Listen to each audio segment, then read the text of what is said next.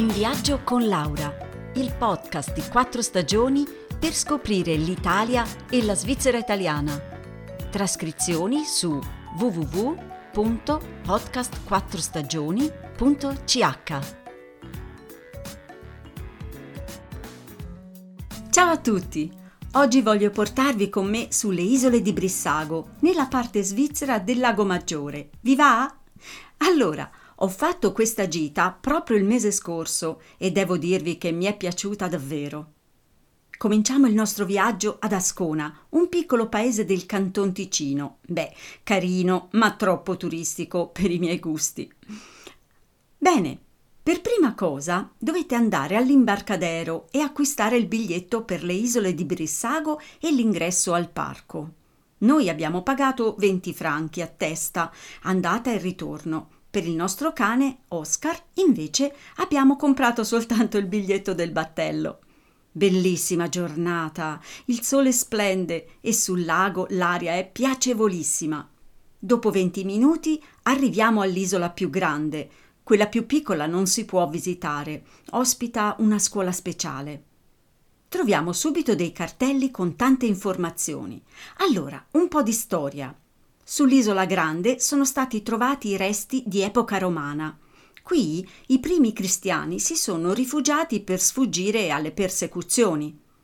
Nel XIII secolo, invece, nasce un convento di suore. Sull'isolino, così è chiamata l'isola più piccola, ci sono ancora i ruderi di una chiesa. Poi, dal 1571 fino al 1885, le isole restano disabitate. Ed ecco allora un fatto molto importante. Nel 1885 la baronessa Antoinette de Saint-Léger e suo marito Richard Fleming acquistano le due isole.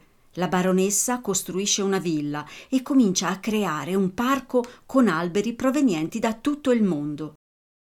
Il marito si separa da lei nel 1897 e da allora Antoinette vive qua, ma non da sola. Infatti invita personalità importanti dell'arte, della musica, dello spettacolo e della politica.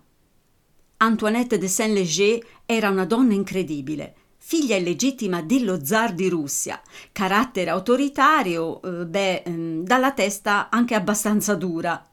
Purtroppo investe molto denaro in affari sbagliati e perde tutti i suoi soldi. Nel 1927, in seguito a difficoltà economiche, deve vendere le isole a Max Emden, un ricco commerciante tedesco, grande collezionista d'arte innamorato della zona. Emden allora fa abbattere la villa e fa costruire un grande palazzo di 30 stanze in stile neoclassico, usando materiali raffinati. Ingrandisce il parco botanico, crea un bagno romano e una darsena per le barche. Le foto dell'epoca lo ritraggono vestito elegantemente, in compagnia di belle donne. Purtroppo la storia non finisce bene. In Germania le leggi naziste colpiscono gravemente le attività di Emden, che era di origine ebraica ma convertito al protestantesimo. Anche se dal 1934 era cittadino svizzero, venne considerato sempre come un ebreo tedesco, non venne aiutato dalle autorità svizzere e quindi perse tutti i suoi beni in Germania. Una brutta storia. Max Emden muore nel 1940 ed è sepolto a Ronco sopra Ascona. Comunque sia, le isole passano a suo figlio Hans Erich, che nel 1949 le vende al Canton Ticino. Dal 1950 le isole aprono al pubblico e si può visitare il parco botanico con oltre 2000 specie di piante provenienti da tutti i continenti. Villa Emden oggi è un albergo e un ristorante pieno di charme, dove sembra di rivivere la dolce vita del passato. Mmm, quante storie in questo piccolo microcosmo! Ma attenzione, le isole sono aperte solo dalla primavera fino all'inizio di novembre. Buon viaggio da Laura e a presto!